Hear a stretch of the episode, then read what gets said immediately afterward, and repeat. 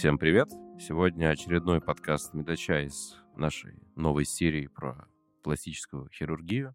Сегодня, как всегда, в студии Сергей Ткачев и Марк Габриянчик. Здравствуйте. И сегодня у нас в гостях э, очень интересный гость, э, профессор э, Владимир Анатольевич Соболевский. Мы обычно начинаем наши подкасты с того, что гости рассказывают про себя. Ну, всем добрый день. Не думаю, что это очень увлекательная история для аудитории.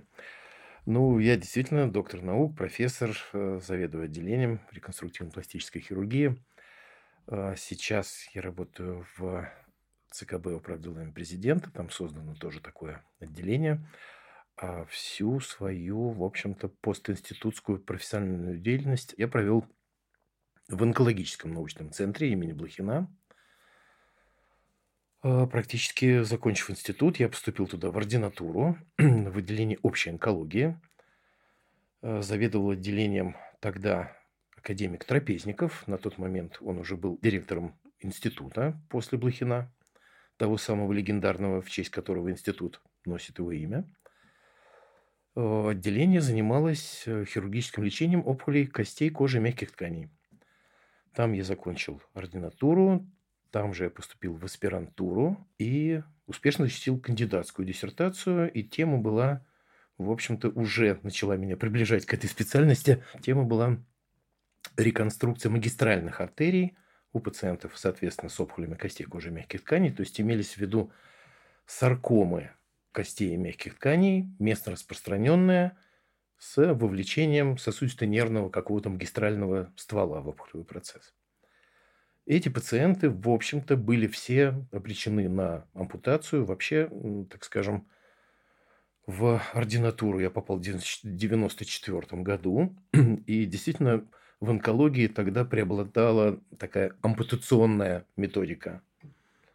Э, в общем-то, и химиотерапия была еще не столь эффективна, как сегодня – то есть при опухолях мягких тканей для спасения жизни пациентов онкологи были вынуждены часто использовать калечащие методы лечения. Да. И, и... микрохирургия привнесла что-то. Э, в общем, тогда это еще была не микрохирургия. Э, значит, невозможность закрыть дефект местными тканями после удаления этой опухоли, либо вовлечение в опухолевый процесс магистральной артерии, допустим, при опухоли мягких тканей бедра, одна из самых э, распространенных локализаций для сарком мягких тканей – это верхняя треть бедра.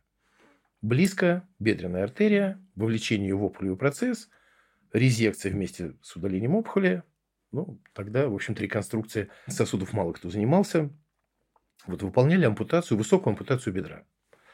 Либо, допустим, если в опухолевый процесс большой дефект кожи образовывался после удаления опухоли, и невозможно было закрыть местными тканями, в общем, тоже никто не разбирался и выполняли ампутации. Вот, и моя кандидатская была вот как раз, мы выполняли реконструкцию магистральных артерий. Э, тогда, в общем-то, это было очень интересно. У нас проводилась, во-первых, экспериментальная работа в Виварии, в онкоцентре был, и я думаю, что есть до сих пор еще э, такая лаборатория для животных. Э, мы искали, так скажем, оптимальный вариант эм, материала для реконструкции. Использовать синтетический протез или биологический протез, или аутовенозные какие-то трансплантаты. Потому что это, эти пациенты с мест распространенного, естественно, процессом, они после операции нуждались в лучевой терапии. И мы смотрели, э, допустим, тем же собакам, протезировали бедренную артерию, синтетическим протезом, биологическим протезом, аутовенозным, облучали и смотрели, какова проходимость после лучевой терапии у этих протезов. Это какой год был? Это 94-95 год. Вот. Э, То есть в ходе своей ординатуры вы из-за того, что начали писать диссертацию, э, при, пришли к угу. микрохирургической технике? Ну, тогда это просто была сосудистая техника. Сосудистая, сосудистая еще не микрососудистая. Угу. И тогда же, в общем-то, параллельно э, пришлось изучать какие-то э, ротационные лоскуты. Какие-то ротационные лоскуты. И, в общем-то, вот первый лоскут на основе прямых мышц живота – я сделал именно тогда. Это был ВРЭМ, ротированный на нижней пегастрике вниз для закрытия дефекта бедра на нижних эпигастральных сосудах. Да? То есть, если ТРЭМ появился чуть раньше, и он использовался на верхних эпигастральных сосудах для реконструкции молочной железы, то вот этот ВРМ, вертикальный рект абдоминальный, на нижней эпигастрике ротировался для закрытия проксимальных отделов бедра. Вот. Насколько мы знаем, вы проходили большую стажировку потом в, вообще в мире, то есть в нескольких странах мира, и в том числе в США. Да, вообще вот мне как бы повезло по времени, когда я попал в эту клинику, а, потому что вот тот же самый академик Трапезников, который на тот момент, когда я пришел, был директором института, до этого он возглавлял международный э, отдел э, онкоцентра, имел, э, он был аккредитован в МИДе, и был большой научный обмен специалистами, в том числе и с американцами. И у Трапезникова докторская диссертация была посвящена, естественно, тоже лечению сарком мягких тканей и костей – и он занимался такой интересной штукой, э, как региональная перфузия. То есть, то есть, то есть, на тот момент это в мире была очень передовая э, методика, и по этой методике в Москве, в онкоцентре, лечился сын Эдварда Кеннеди, да, брата президента. Угу. Вот, сейчас сложно поверить, да, что, да, такое, что такое возможно. Да, э, в чем заключалась методика? Что, допустим, это и сейчас, в общем-то, используется немножко в другом аспекте. Эм, дозировка химиопрепарата, вводимая в организм для лечения какого-то злокачественного процесса, ограничена токсичностью, нефротоксичностью, гепатотоксичностью и так далее. Э, конечность перфузируемую выключали из общего кровотока через АИК, и давали довольно большие концентрации цитостатиков, которые не попадали в системный кровоток ни в почки, ни почки, ни печень, так скажем, а изолированно конечность перфузировалась высокими дозами. Это и сейчас при ряде патологий проводится, немножко в модифицированном варианте, не с цитостатиками, а есть сейчас так называемые тумор-некротические факторы там, и так далее. Но ну, мы уходим от темы нашей беседы в такие тонкие детали – да, я начал э, отвечать по поводу стажировок. стажировок. Да. То в какую страну вы в первую очередь поехали? Ух, первая поездка была, наверное, сейчас сложно сказать, 95-й год, то есть на втором году ординатуры. А, я поехал сначала в Испанию, в Барселону, на какой-то международный конгресс. Вообще, эм, это очень хороший педагогический аспект посылать именно молодых специалистов на международные конференции. Мы, конечно, куча литературы, ординатор, аспирант должен читать своих учителей там и российских авторов, но очень важно... Знаете, сейчас, конечно, интернет, онлайн, ну, вы представьте себе, это были годы, когда надо было в библиотеке, в Центральной медицинской библиотеке, на профсоюзной заказывать какие-то принты статей. Э, то есть с информацией было очень тяжело. Я помню, Э, вот этот атлас, уже какой-то 25-я копия Xerox вот этого мате, там, допустим, по, по перемещенному лоску, там, друг у друга там ксерокопировали и так далее. То есть дефицит информации был жуткий. А поехать вживую на конференцию куда-то за границу, это прямо было супер. И это было все за счет института. То есть, ну, я, я там не тратил ни, ни копейки на эту поездку, даже суточные какие-то выдавали. Э, это была какая-то конференция по опухолям костей кожи мягких тканей такая узкая, МСТС э, мускулоскелетал Tumors. А вторая поездка тоже была на конгресс в Вашингтон. Э, но это все были эм, не стажировки как таковые, это были просто, так скажем, ну, участие с постерным докладом где-то на конференции. Насколько мы знаем, мы, вы проходили большую стажировку в Майо Клиник. Да, в Мио в Рочестере. Но да. это уже позже, это уже позже, когда появилась идея именно в микрохирургии. Когда мы вот, вот здесь, поскольку я вот варился в этом котле онкологического центра, пусть довольно частыми какими-то командировками за границу, мы зачастую не знали, что творится в Москве, там, в соседнем институте. И объективно можно сказать, что в плане развития микрохирургии онкологический центр, он отставал от института Герцена.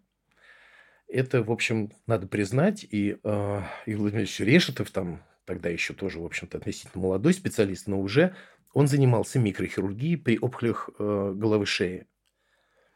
мы отставали. У нас было специализированное отделение, такой профессор Матякин им заведовал. И мы, э, так скажем, вот я лично тоже участвовал в реконструкции дефектов, образовавшихся в области головы шеи, но с использованием перемещенных лоскутов. И не поверите, мы сделали сейчас, вообще страшно это вспомнить, мы сделали несколько реконструкций э, сегментарного дефекта нижней челюсти, допустим, лоскутом большой грудной мышцы с фрагментом пятого ребра. Ужас э, вообще. Ну, то есть, в принципе, реконструкция, цель реконструкции была достигнута, но эстетический результат, безусловно, ну, далеко был от нынешних э, результатов, когда используется микрохирургический лоскут. Или, например, есть такой лоскут, тоже включающий в себя фрагмент кости. Это трапециевидная мышца с остью лопатки. То есть берется фрагмент трапеции, в месте прикрепления к ости лопатки резицируется ось лопатки, и тоже это такой вот э, костно-мышечный лоскут, который перемещается. И, в общем-то, с успехом можно было заместить дефекты, боковые дефекты, э, прямые, без, конечно, никакие остеотомии там делать было нельзя, но, допустим, реконструкция нижней челюсти вот выполнялась такими методами. Я думаю, что больше 20 таких операций мы выполнили. Ну, вообще сейчас э, цвет больше перешел на малоберцовый лоскут при реконструкции ниже челюсти. Но, тем не менее, вот этот э, угол лопатки лоскут, он все равно имеет место. Да, но это, это микрохирургически. Это берется только фрагмент кости, небольшой фрагмент мышцы. Можно взять, это там химерный лоскут, угол лопатки, да? да? То есть Даже можно... дентальную имплантацию туда делать. Вот конечно, конечно. Вот. А это здоровенно, травматично, жуткий, это перемещенный вся трапециевидная мышца на артерии огибающей э, боковой артерии шеи, по-моему, называется. Вот на, на ней ротируется весь этот огромный мышечный компонент с маленьким фрагментом кости. Это все контурирует на шее. Ну, эстетически, конечно, это не очень все было. Вот когда вы проходили свою стажировку в США, вот именно стажировку, mm-hmm. вы заметили какие-то отличия устройства именно помощи западного образца и э, отличия от России? Ну, э, вот непосредственно в ту поездку в Рочестер это был именно э, курс по э, микротехнике и по э, забору лоскутов. И, в общем, туда я попал уже... Я уже четко знал, что я хочу. Понимаете, вот помимо, так скажем, вот этого вот большого куска там с реконструкцией магистральных артерий, потом вот эти вот какие-то ротационные перемещенные лоскуты для замещения там обширных дефектов, и, в общем, уже тогда было понимание, что не все дефекты можно закрыть перемещенным лоскутом, либо технически, либо функционально-эстетически это давало какие-то жуткие результаты. И встал вопрос о том, что необходимо иметь в руках методику свободной пересадки кровоснабжаемых свободных лоскутов. И вот тут, в общем-то, ну, я начинал свое обучение с кафедры Абалмасова. Э, тогда эта кафедра была... Это был 96-й уже, 96-97 год. Это было в больнице Академии наук э, в Узком, в Ясенево. Там была кафедра который руководил э, Абалмасов, лимфология, но там был курс микрохирургии. А, мне повезло, были очень хорошие учителя, Горелик, э, тогда они все тоже были молодые ребята, Юрий Сергеевич Егоров э, и Рауф Михайлович Гайнулин. Он там тогда заведовал отделением микрохирургии уже. Вот. И после этого, после этого курса был короткий курс в РНЦХ, и вот после этого уже я стал искать, э, так скажем, какие-то варианты такого базовой э, стажировки за границей. А вот э, да, и, и вот в Рочестере это был такой ну, приличный э, 4 недели курс, но там было, были блоки. То есть уже можно было тогда выбрать какую-то специализацию, то есть, э, допустим, голова-шея отдельно, молочная железа отдельно и лимб селович, да, то есть конечности. И меня тогда интересовали конечности, и я закончил курс все-таки голова-шея и конечности. То есть это были различные... В анатомичке, огромный анатомический театр, потрясающего качества материал, э, э, забор именно лоскутов, используемые для реконструкции дефектов конечности и в области головы шеи.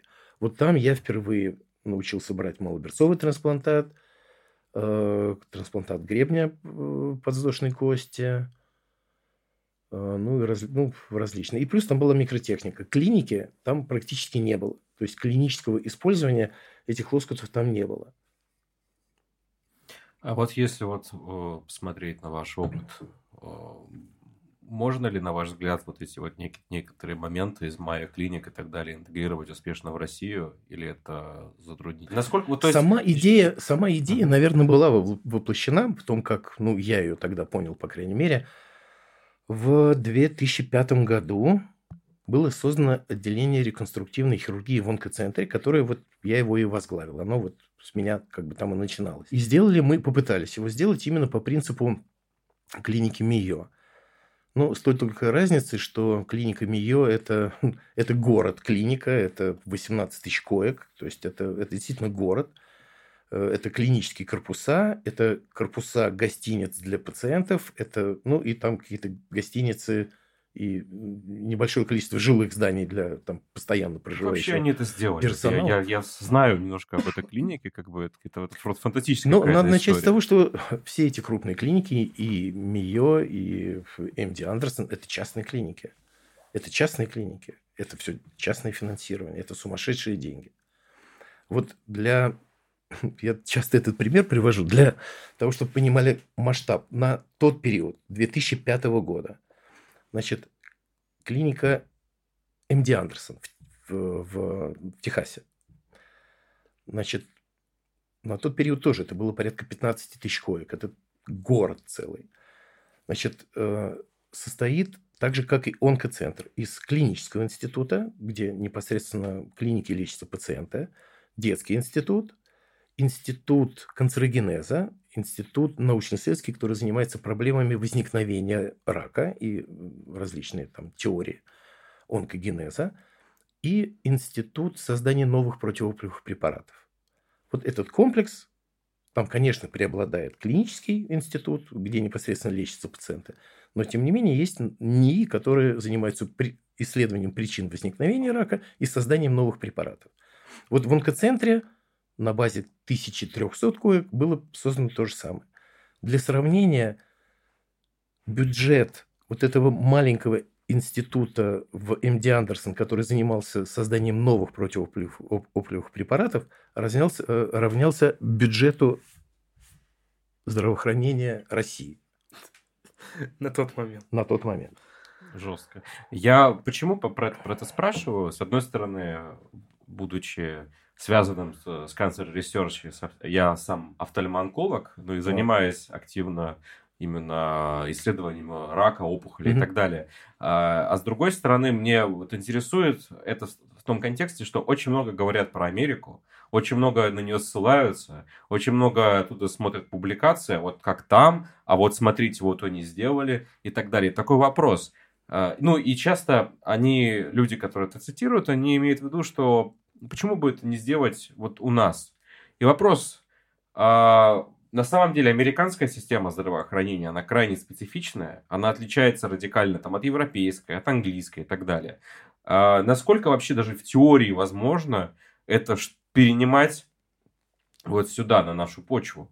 Даже имея благоприятные условия, насколько оно может прижиться просто в силу того, что это, ну, буквально как у них, допустим, э, другое, метрическая, у нас метрическая система, а у них, ну, э, вот, э, да, насколько это возможно, это другой ух, мир. Ух, конечно, самый простой ну, ответ очень неоднозначный. Самый простой, который напрашивается, это вопрос финансирования. Период развития медицины, который был, так скажем, вот эти в советские времена – все держалось на энтузиастах. Были уникальные люди, увлеченные своей работой, типа Демихова. Да? Это человек, который ну, не сделал вот буквально еще полшага для пересадки сердца. Э, и э, этот Бернар, там, в ЮАР, который первый в мире осуществил эту вот трансплантацию там, сердца, когда ему говорили, как вот вы, вот, так скажем, что служило основой ваших исследований и работ? Он говорит, работа российского ученого Демихова. Стали искать, где ученый Демихов, а он уже там в коммуналке, в хрущевке спился совершенно и э, совершенно пропал. А человек ну, уникальный, который вот действительно в этой области, вот он был энтузиаст, ему не нужны были ни деньги, ни финансирование, ни какая-то мировая слава. Ему было интересно этим заниматься. И таких примеров огромное количество. Э, таких примеров огромное количество. Сейчас медицина, к сожалению, все исследования, все упирается в финансирование. Невозможно создать новый противоопухолевый препарат в двух грязных пробирках, смешивая там какие-то непонятные субстанции. Нужно оборудование, э, реактивы, ну, какие-то молекулярные реакторы. Там, Нет, не знаю, это, это, это все есть. Даже вот я сужу просто по Сеченова, где, мы, где я работаю, в частности. Это все эти возможности есть. Я скорее а, я сейчас Какая-то про... утечка мозгов, там я немножко, не про... я немножко mm-hmm. не про это. Я не про, сейчас не про cancer research. Mm-hmm. Я именно про клиническое... То есть я про вопросы, то, что называется public health. И, mm-hmm. и вот организация здравоохранения, в частности, а, онкологической и хирургической службы. Вопрос, можно ли вот эти практики, как у них организован поток пациентов, как у них организован прием и так далее, переместить сюда безболезненно? Или нюансы там теоретически возможно. Мешают. Теоретически возможно. Вот в онкологии что? Везде основная проблема скрининга. Да? Ведь, так скажем, рак, ну, он не болит, если говорить простыми словами. Женщина с малейшими признаками послеродового мастита прибежит к доктору сама, потому что сопровождается жуткими болями в груди. Воспаление, отек, боль, температура. Прибежит сразу. Опухоль в груди там 5, 6, 7 сантиметров не болит. И если грудь большая, она ее там не сразу еще заметит. То есть вопрос скрининга, обследования здоровых пациентов, у которых ничего не болит, это позволит выявлять опухоль на ранней стадии. Как это делается в Америке? Ну, грубо говоря, в России была диспансеризация когда-то, в советские времена. То есть все служащие каких-то контор, заводов, фабрик, институтов, человека не отпускали в отпуск, пока он не сделает рентген легких, там, не знаю, гастроскопию и чего-нибудь еще – женщина, маммография, гинеколог. В Америке все опять-таки поставлено на коммерческие рейсы. Твоя медицинская страховка стоит 3 рубля. Если ты в этом году не сделал гастроскопию, не прошел там онколог, там, проктолога, что-то еще, в следующем году она стоит 6 рублей. А если ты и в следующем году не сделал эти исследования, она стоит 26 рублей. Человек понимает, что чтобы сохранить деньги, ему надо пойти и сделать обследование. Вот даже когда у него ничего не болит. У нас, э, допустим, выявляемость рака пищевода на начальной стадии, на первой стадии, порядка 2% всего. У нас люди обращаются, когда он сначала перестал глотать твердую пищу, думает, ну, буду есть суп. Да? Значит, когда уже проблемы, когда проблемы уже с глотанием жидкой пищи, он говорит, ну, что-то, наверное, не то, пойду к доктору схожу. Так вот, значит, вот эти 2% – это случайные обследования пациента вот именно во время какого-то скрининга, по страховке он пошел делать гастроскопию и так далее. В Японии, где это эндемичный район по раку пищевода, все с 30 лет раз в год делают гастроскопию в принудительном порядке. И вот именно такие же экономические рычаги со страховкой. Ты должен пойти и сделать, чтобы твоя страховка в следующем году стоила столько же, а не увеличилась в два раза. Все идут, делают, и выявляемость совершенно другая. 83% на первой стадии выявляется рак пищевода в Японии. Может ли вообще такое быть в России, что будет э, увеличение э, частной медицины, может быть, даже в формате государственного частного партнерства и появление большого количества рынка Д- 100%. ДМС? Вот, 100%. И, и приближение к той системе. Про ДМС я не знаю, но вот, допустим, прошлый министр здравоохранения, делая годовой отчет, это было, соответственно, два года назад, сказал, что на сегодняшний день доля частной медицины в системе здравоохранения составляет 20%. Наша задача, ну, их задача, к 2025 году довести эту долю до 40%. О чем это говорит? Что у государства денег на здравоохранение нет. Частная медицина, развивайтесь, мы будем давать какие-то там, не знаю, льготы, там, субсидии и так далее. Как, э, ну, то есть страховая медицина – это очень перспективная штука. Ну, то есть она сама по себе зарождается, потому что ее не Она, работает. да. Государ... Ничего не работает, хотя да, бы это само да, заработает. Да, это, это просто не, неизбежное э, развитие событий. То есть русская клиника «Мое» может появиться однажды? Ну, пусть не в таком масштабе. Не 16 тысяч коек, не целый город там в Подмосковье, медицинский такой Я- городок. Я Но- вот тоже просто немножко изучал вот, э, вот историю здравоохранения США и смотрел, что вот эти условно вот госпи- госпиталя, они все вот частные. И, Конечно. собственно, опять же, даже Что Маунт Синай, Да, что и- да. все Вспоминаю- крупные сети, все Да, частные. Вспоминаем даже, вот, не знаю, Доктор Хаус там и так далее. Все это, это же там все это туда.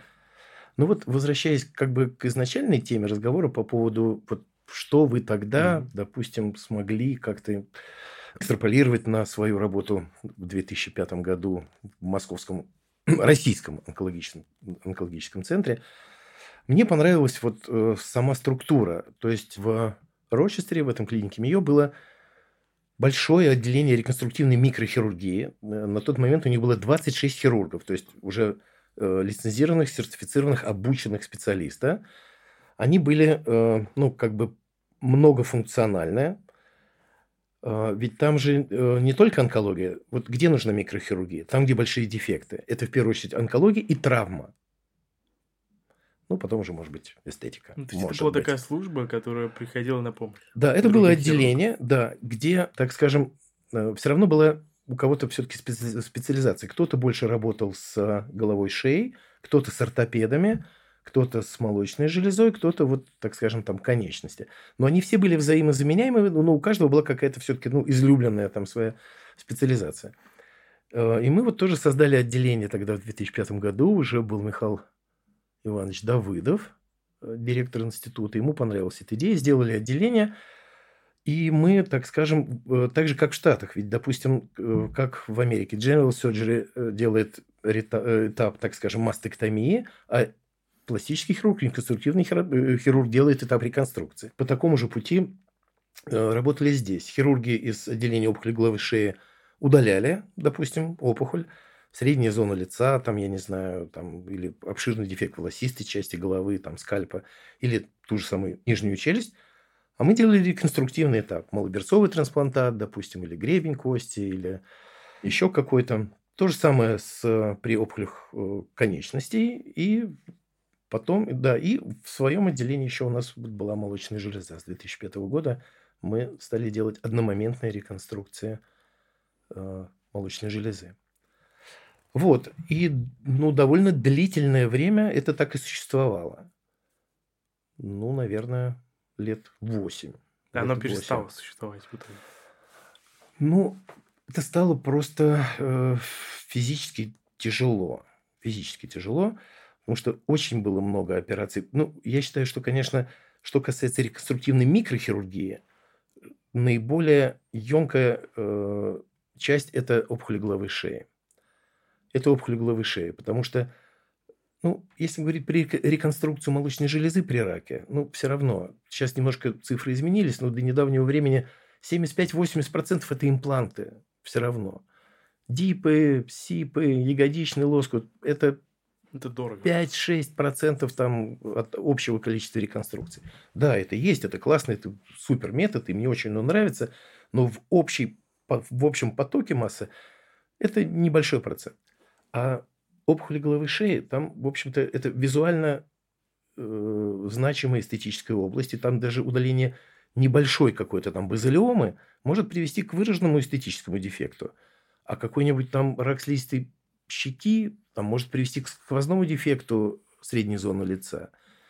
И тут вот как раз микрохирургия очень, очень востребована. А вот можно задам вопрос а, про микрохирургию в контексте онкологии? Понятно в целом, что, например, вот общий хирург, он может сделать резекцию, удалить опухоль и так далее. Далее это делает, и далее идет э, неоадювантная или, или адювантная Мгм. терапия, которая, собственно, способствует элиминации опухолевого очага, насколько это возможно. Мгм.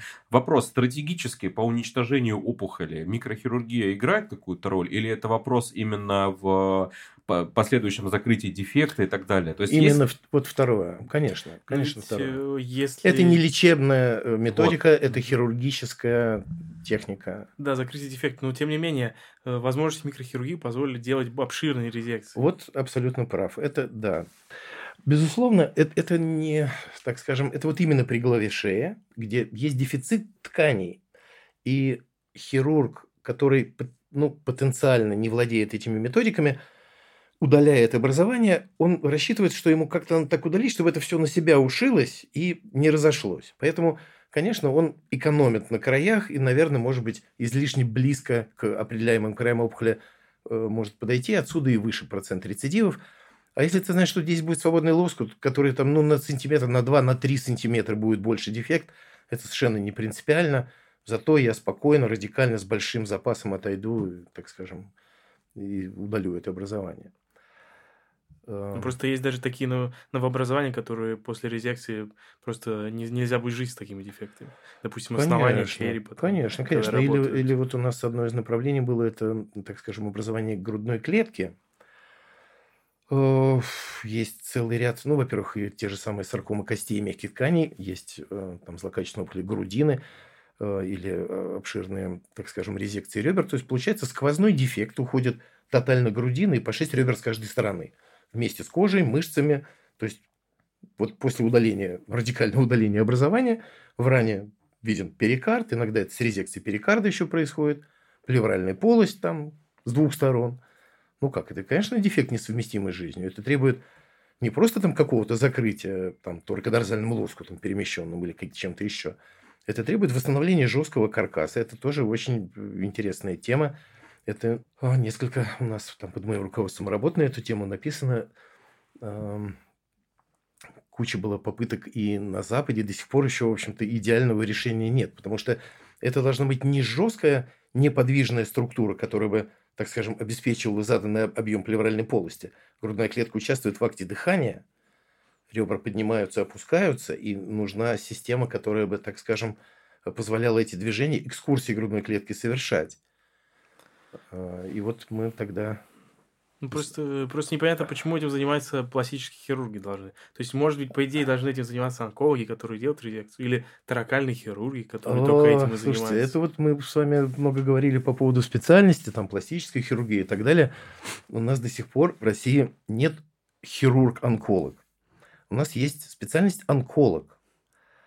А, специальность онколог в Америке – это химиотерапевт в нашем понятие. Это человек, который не оперирует.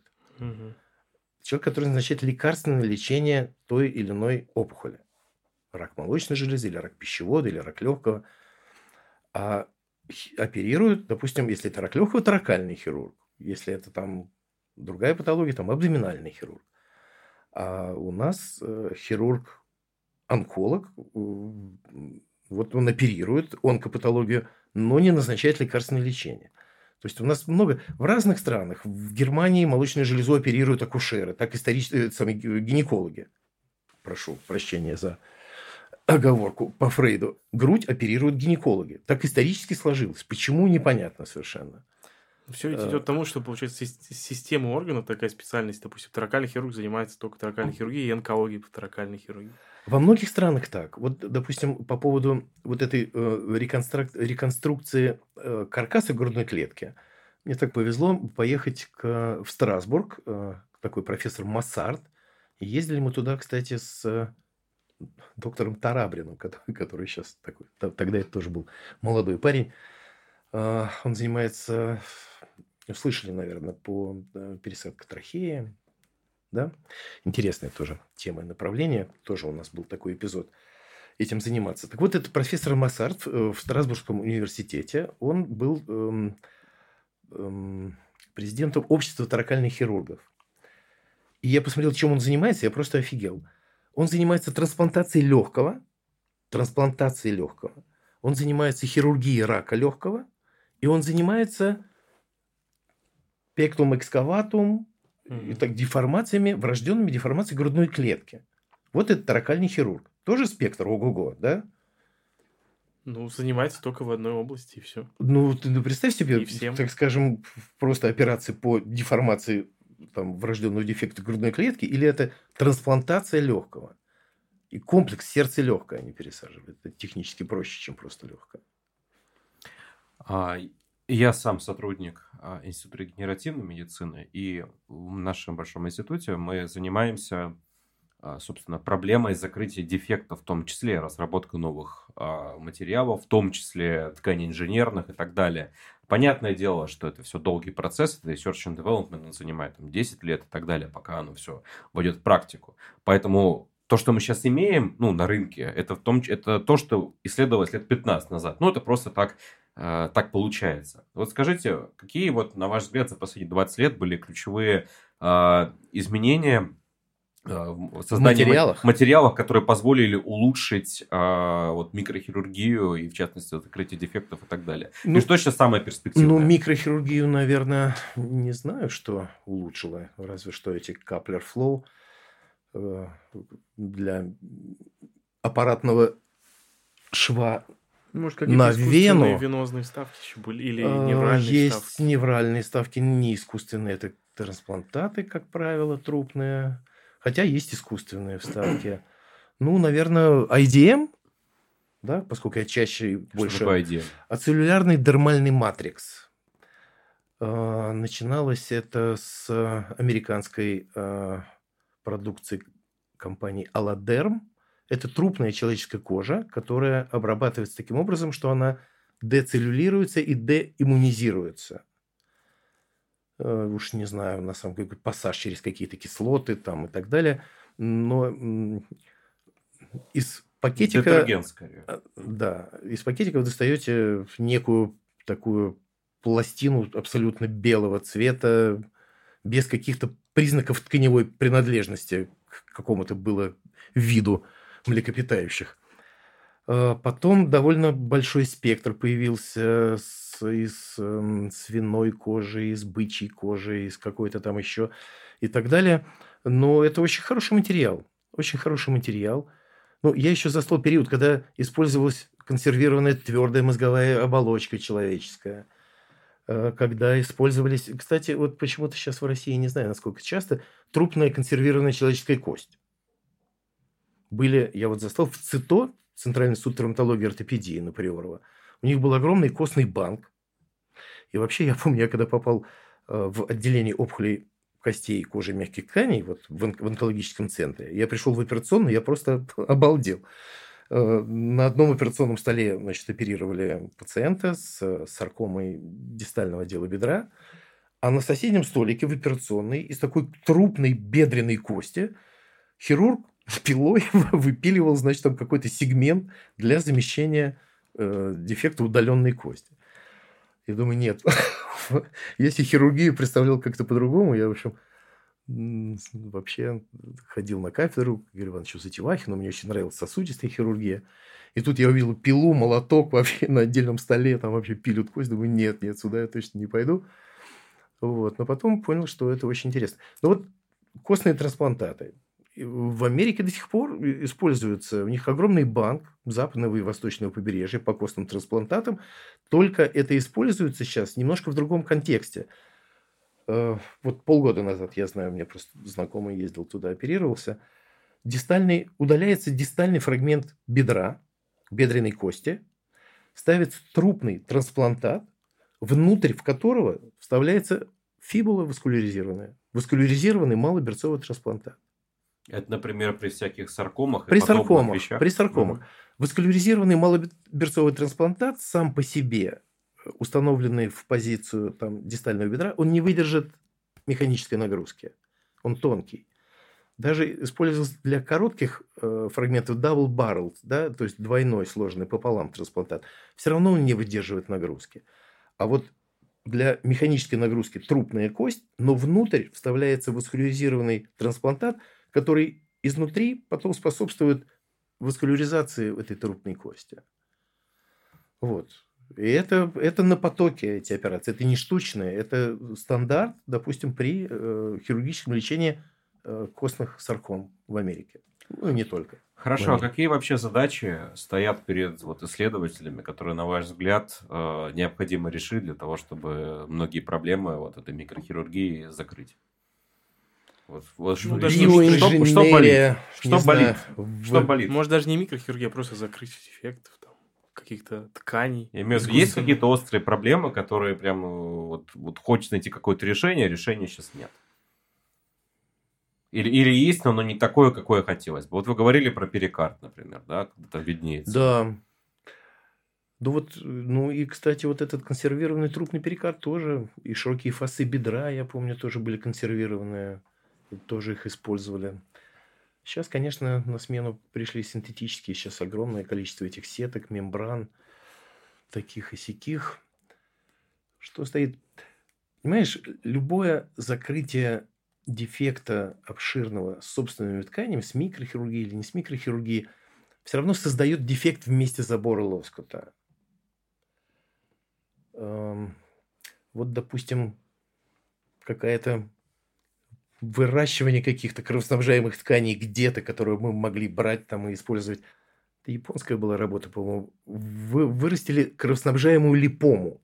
Э, какие-то, так скажем, некий из э, э, какой-то гли, гли, гликуроновой кислоты, некий скафолд, некая какая-то матрица, которая заселяется там клетками э, в каком-то биореакторе и и какой-то приводящий, отводящий сосуд.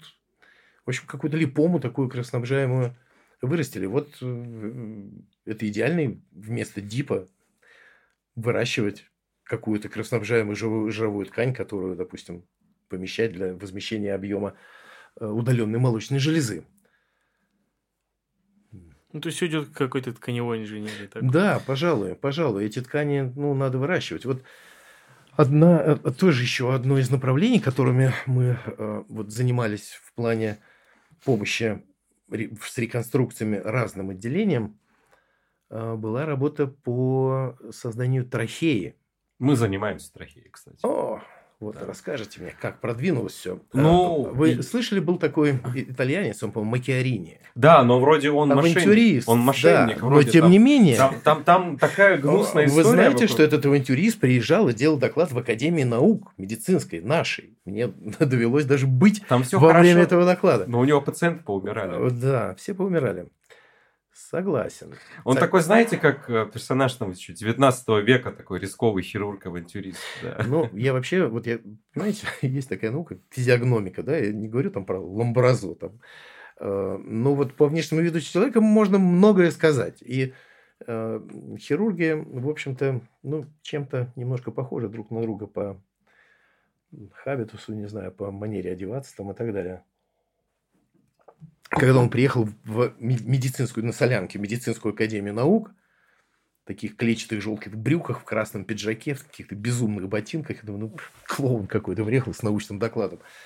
Да, он оказался мошенником, но тем не менее, в общем, как бы но, тем не менее, он сподвиг. Да, он после этого целый, целый каскад работ э, пошел. Вот в РНСХ сделали трансплантацию, допустим, трахеи, э, пересадку с щитовидной железой. Когда я устроился в Сеченовский университет, где я сейчас сотрудник и аспирант, а, я э, участвовал в проекте, посвященному созданию тканеинженерных конструктов, которыми закрывали дефект в трахее. А, смотрели это на кроликах, смотрели это на мышах.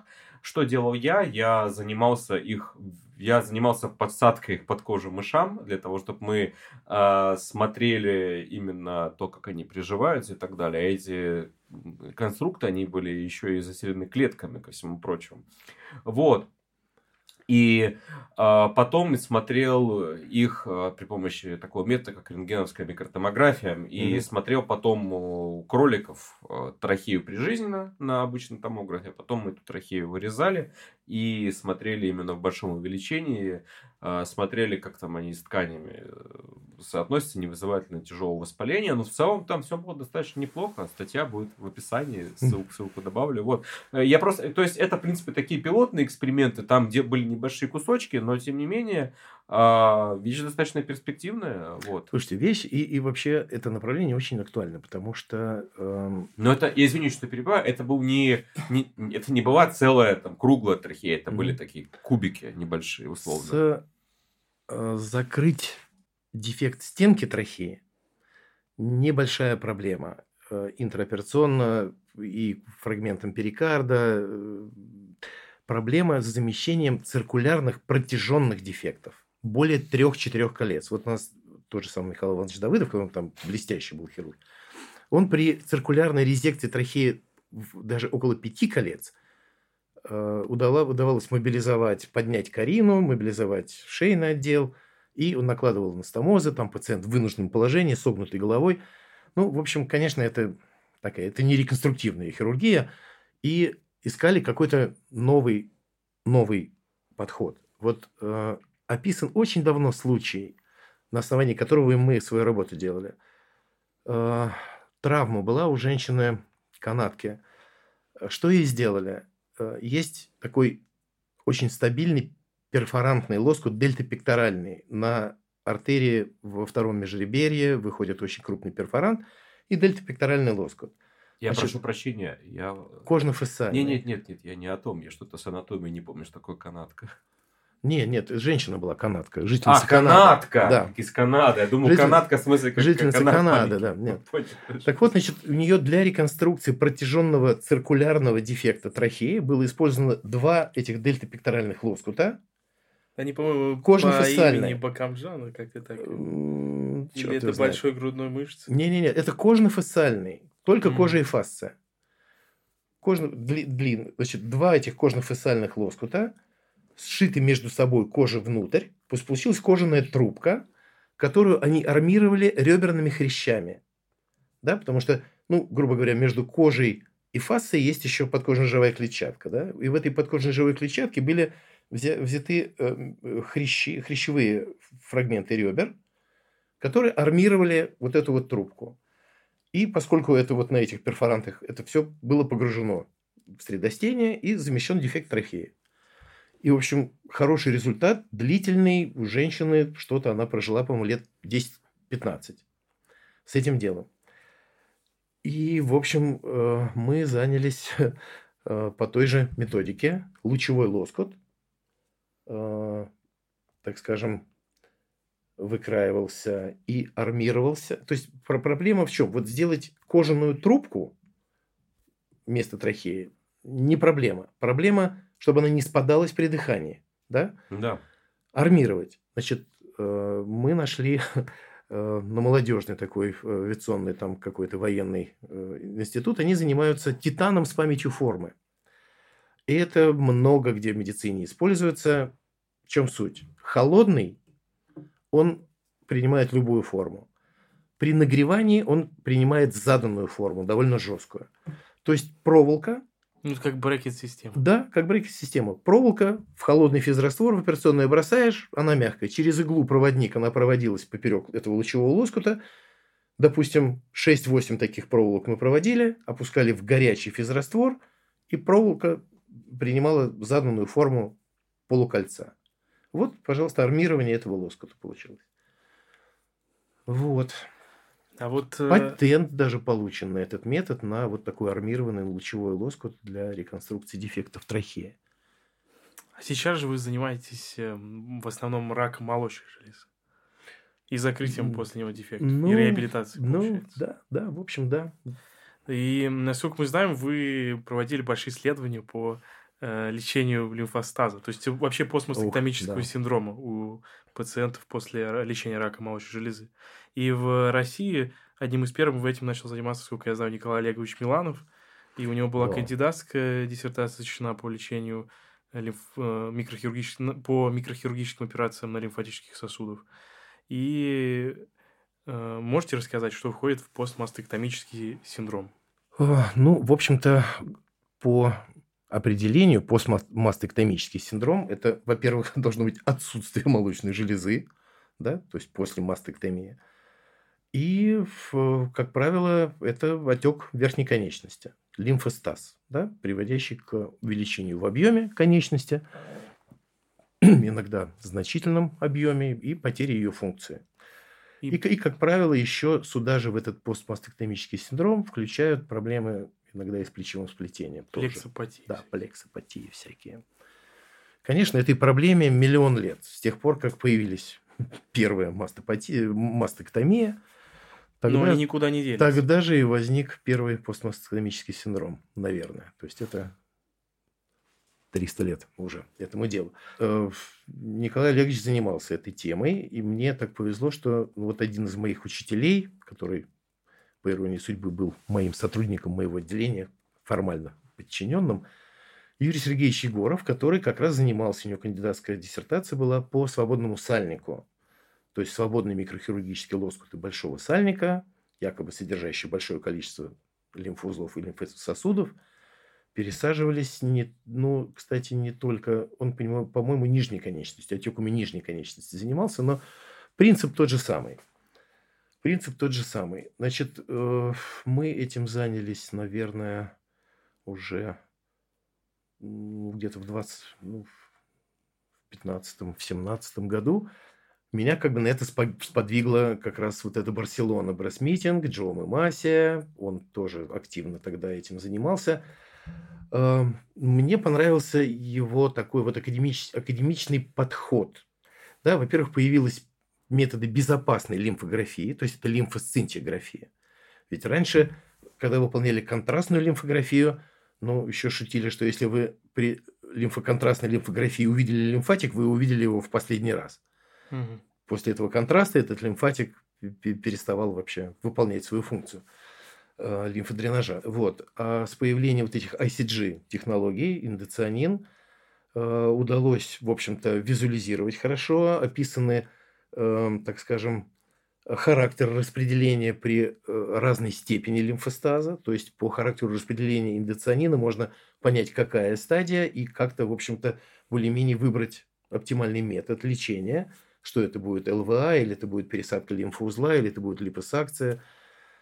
А, вот. И Джома это выстроил в такую вот эм, стройную теорию, ну и плюс его еще какая личная харизма и, эм, так скажем, энтузиазм – Э, посыл такой, что если ничего не делать, то ничего и не будет.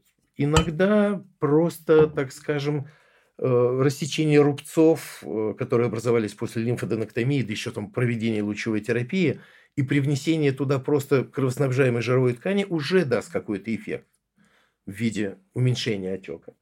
А если вы еще сделали лимфовенозный анастомоз и сбросили лимфу, уменьшили ее давление, еще лучше – а если пересадили еще туда и лимфоузлы в аксиллярную область, кровоснабжаемые, и они тоже начали работать, чудо, вы справились с проблемой.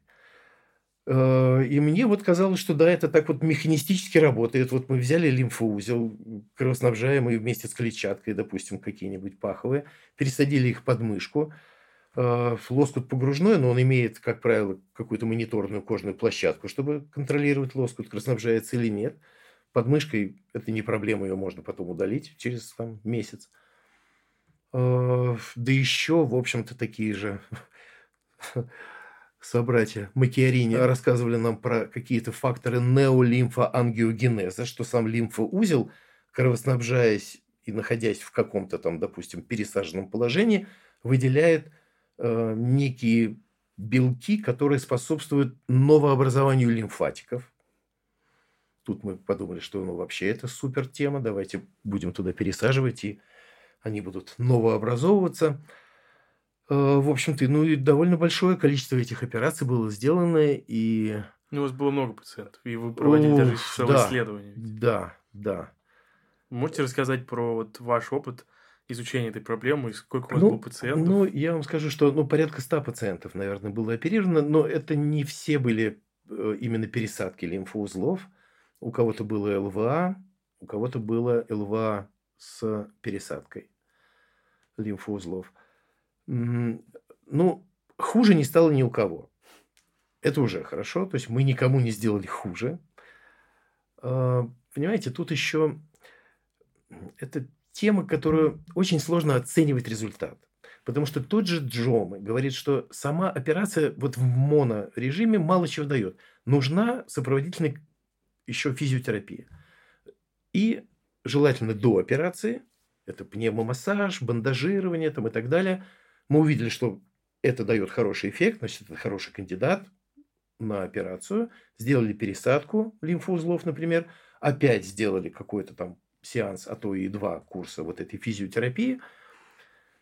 И, в общем, да, мы видим какое-то время явное уменьшение отека. Но мы это же уменьшение бы увидели и без пересадки, если бы провели просто эту физиотерапию. Ну, то есть непонятно, работает ли это без непонятно, физиотерапии. Непонятно, да. Тот же самый Джома говорит, что нужно оценивать, чтобы объективно оценить, есть улучшение или нет, лучше оценивать результат операции через полгода и чтобы полгода пациентка не делала э, физиотерапевтических процедур. Вот какого-то стойкого уменьшения отека я не увидел ни у, ни у одной из пациенток после пересадки лимфоузлов. Но хуже не стало ни у кого, это точно совершенно. То есть, по крайней мере, не навредили никому, это точно. Доля Носсера. Да. Ну, да. то есть, э, в какой-то момент Понимаете, еще вот, было допустим, развитие- сейчас большой бум в Америке этих операций. Почему? Да потому что их три года назад как включили в список операций, которые оплачивает страховая компания. Раньше эти операции не оплачивались. Посмотрите, до, до 2010 года ни одной операции по пересадке лимфоузлов э, в Америке нет. Почему? За них просто никто не платил. Но этот бум же еще все-таки связан еще и с нарастанием популярности какой-то вот этих А, это- микрохирургических а так лю- техник. любую технику начни популяризировать, она станет популярной. Ведь на самом деле сейчас количество лимфоденоктомий стремится к нулю. Ну да, но тем не менее... Стремится к нулю. Этих пациентов- Существует проблема этих- же. Да, я думаю, что на ближайшие лет 15... Тем более в России на мало, ближайшие лет м- 15-20... мало делают э, биопсии сторожевых узлов. Ну, с Но всё нашими больше и стараниями все больше и больше. И вот, но тут тоже штука совершенно непредсказуемая. Ведь описаны случаи лимфостаза и даже после биопсии сигнального лимфоузла. Три лимфоузла, ну, э, сигнальный лимфоузел, это, к сожалению, не один, это как минимум три лимфоузла из первого коллектора. Но даже после этого 8% после биопсии сигнального лимфоузла есть тоже нарушение лимфоотока. А есть еще и диап- идиопатические отеки. Вообще без всякой операции есть отек руки.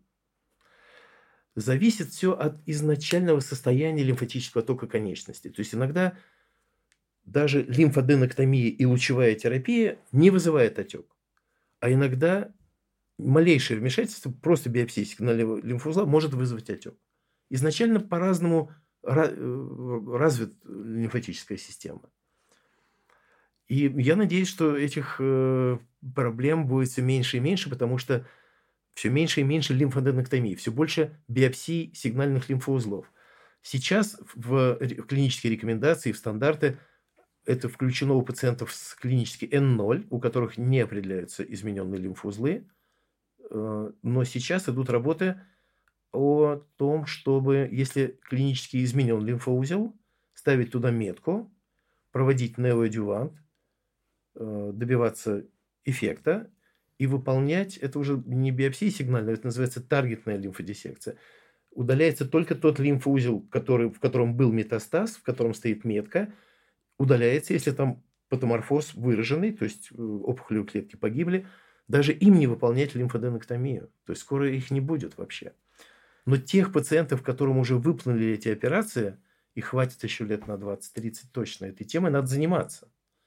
Но ведь эм, микрохирургическое и супермикрохирургическое лечение лимфедема, лимфостаза становится такой как бы рекламной фишкой у некоторых микрохирургов. То ну, есть, Кошима ну, в Японии там супер этим занимается. Черт его знает. э, Сложный вопрос. Вот есть некоторые методики, которые у кого-то в руках работают, у кого-то нет. Вот Роджер Кури там с этим липофилингом. Ну, просто вообще был такой бум на всех конгрессах и конференциях в Америке, в Европе. Э, Ведь он же изначально микрохирург. Он сделал этих дипов огромное количество. И вдруг он говорит, этот, это ужасная операция, липофилинг с системой Браво, наружной вакуумной экстракции и липофилинг. Малотравматичная, это амбулаторная процедура, не нужен наркоз, ну и не надо торопиться, не надо за один этап, за два-три этапа, за четыре этапа показывает фантастические результаты. Но почему-то кроме него эта система, даже с системами Браво, которых он завез в Россию огромное количество, ни у кого не работает так, как у него. То же самое и Кошима. Ну, супермикрохирургия. супер микрохирургия. Ил-2. ну, да. И у него вот это вот работает. Ведь Ну, а то- ли- легко ли вообще м, делать э, подделку результатов таких исследований? То есть- Ну, у Кури-то, в общем, тут можно, конечно, там фотошоп и другие всякие штуки, а у Кошимы, ну, действительно, ну, либо все-таки еще там мощная какая-то сопроводительная физиотерапия, То есть Правильный- перед, перед оценкой результата правильный подбор пациентов. Вот смотрите, здесь, здесь ведь любо, любое заболевание, даже насморк, в начальной стадии лучше, лучше и быстрее лечится. И оптимальные результаты все показывают у пациентов с ранними стадиями лимфостаза. Вот ранние стадии, вот они хорошо отвечают, хорошо лечатся хирургически. Поздние, вот огромные вот такие там резекционные, редукционные операции. Тут, в общем, когда рука как нога по объему, тут никакой ЛВА и пересадка лимфоузла не поможет. Там или пассакции этапные, редукции, и потом уже может быть пересадка лимфоузла.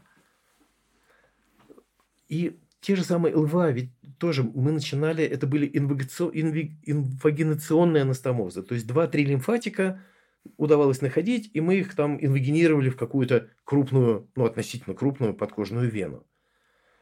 Теперь, понятно, это уже анастомоз конец-конец, это супермикрохирургия, это лимфатик с венулой, в которой давление ниже, чем в лимфатике.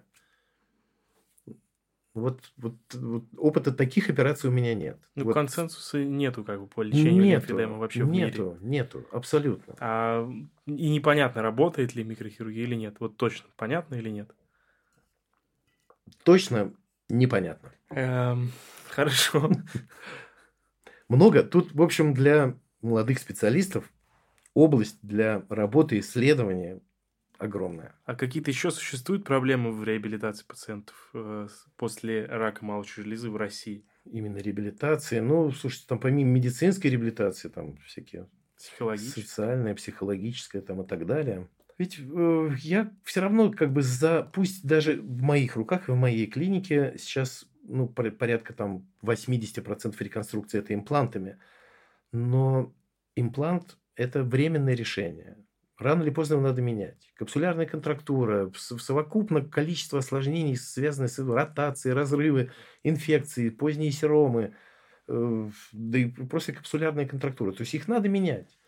А все-таки кровоснабжаемый лоскут свободный, он, чем дальше, тем лучше, так скажем, адаптируется, никаких коррекций не нужно. Что-то в этом э, поиск оптимального метода и оптимальной э, операции, он еще идет.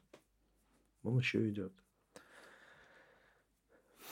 Ну вот э, вы сказали то, что это обширное поле для молодых микрохирургов, именно лимфостаз, и вообще микрохирургия это довольно тоже Вообще молодая реконструктивная, реконструктивная микрохирургия, конечно, дефекты и выбор оптимального материала. Сейчас там для, молоч... для той же молочной железы такое количество лоскутов, ну, ну просто вообще. И пальцев руки точно не хватит.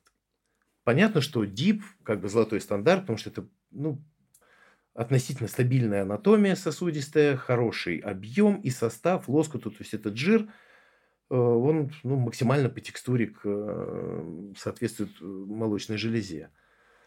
Ягодичный, поясничный, так, PIP, латеральный лоскут бедра, ну, миллиард вообще уже.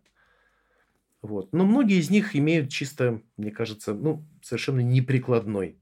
Описать лоскут ради лоскута. И вот мы последний раз обсуждали пациентку, голландцы показали случай, когда была реконструкция, ну, у худой пациентки, безусловно, реконструкция одной молочной железы за счет трех лоскутов. Ну, ну это, во-первых, эстетически черти что такое, лоскутное одеяло получилось и донорские дефекты, шрамы какие-то жуткие совершенно. То есть это операция ради операции, чтобы вот где-то показать на конференции, какие вот мы прям микрохирурги, что мы вот одной пациентке три лоскута собрали, чтобы создать одну небольшую железу. Вот там однозначно это решалось экспандером, потом замена на имплант. Ну, такое ведь много когда делают ради микрохирургии. Микрохирургии ради микрохирургии. Допустим, да. даже есть новое направление у Исао Кошима нано-микрохирургия, когда там совсем тонкие сосуды шьют. Ну, и... показывал там дистальный фрагмент фаланги мизинца, там, ну, действительно, да. И то же самое в лимфос... для лечения лимфостаза это используют. Но все равно это как бы даже те же самые пересадки лоскутов с лимфатическими узлами. Непонятно, как работает, но и получается микрохирургия ради микрохирургии. Ну, в общем, да, ну надо пробовать, надо искать, чтобы вот об этом сейчас говорить, надо было, наверное, сделать эти операции самому, потому что, ну вот нельзя, к сожалению, на веру принимать многие вещи, которые публикуются и на Западе, вот тот же Макиарини, да, надо было посмотреть, проверить и посмотреть, что это, чтобы а он сел уже, да, или что там за история? О, я не знаю. Не знаю. Сомневаюсь. Такие люди, как правило, довольно изворотливы. Но мне на самом деле так грустно было от этого, когда это случилось. Ну, именно не потому, что даже этот человек мошенник, а про то, что он скажем так, занимался мошенничеством, такую тему, которую все так ждут, которые ждут, где ждут прорыва да, и так далее. Да. То же самое с лимфостазом, аналогия какая-то есть. Вообще есть, надо критически есть. относиться к научной деятельности во всем мире, не только в России. Ну вот вы сказали по лимфостаз и про Миланова, да, вот эта пересадка этих лоскутов, да, э, лимфатических лоскутов и микрохирургическая. Не решила она, а это какие годы были? Это, в общем-то, наверное, 80-е. То есть этим занимались. Сейчас все новое, это, наверное, хорошо забытое старое, возвращается. То есть, если тогда было просто, сейчас супер микрохирургия, да, там какие-то методики другие. Будем надеяться, что ну, рано или поздно, конечно, решится эта проблема. Хорошо. А вы можете дать несколько советов для молодых микрохирургов и для начинающих онкологов? Собственно, мы уже завершаем наш подкаст. Mm-hmm. Это такой уже эпилог. Мы всегда так делаем. Да, классика совет начинающим микрохирургам. Ну, вообще, я вот как руководитель отделения могу сказать, что э, эта тема особая. Э, нельзя заставить этим заниматься. Вот э, к микрохирургии должна быть прямо какая-то физиологическая тропность у человека. Это ну, ну не, нельзя заставить человека заниматься каким-то нелюбимым делом. Это, в общем-то, сложные многочасовые операции, требуют потом мониторинга и так далее. Ну, в общем, это не аппендэктомия там, и не грыжесечение.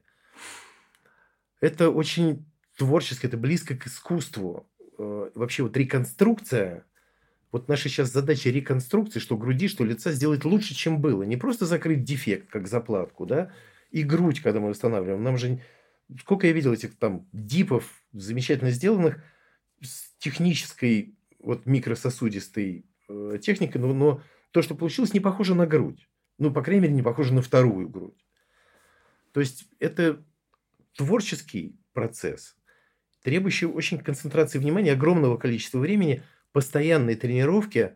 Ну, я считаю, это особые люди особые люди. И, ну, не то, чтобы вот это вот там тебе либо это дано, либо не дано. Вот либо у тебя такой склад нервной системы, и ты тогда можешь этим заниматься. А вот если ты импульсивный, вспыльчивый, ты типа никогда не сможешь этим заниматься. Нет.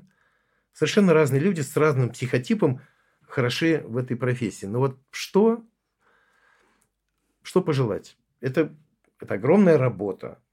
Ты не принадлежишь себе. Это требует полного погружения.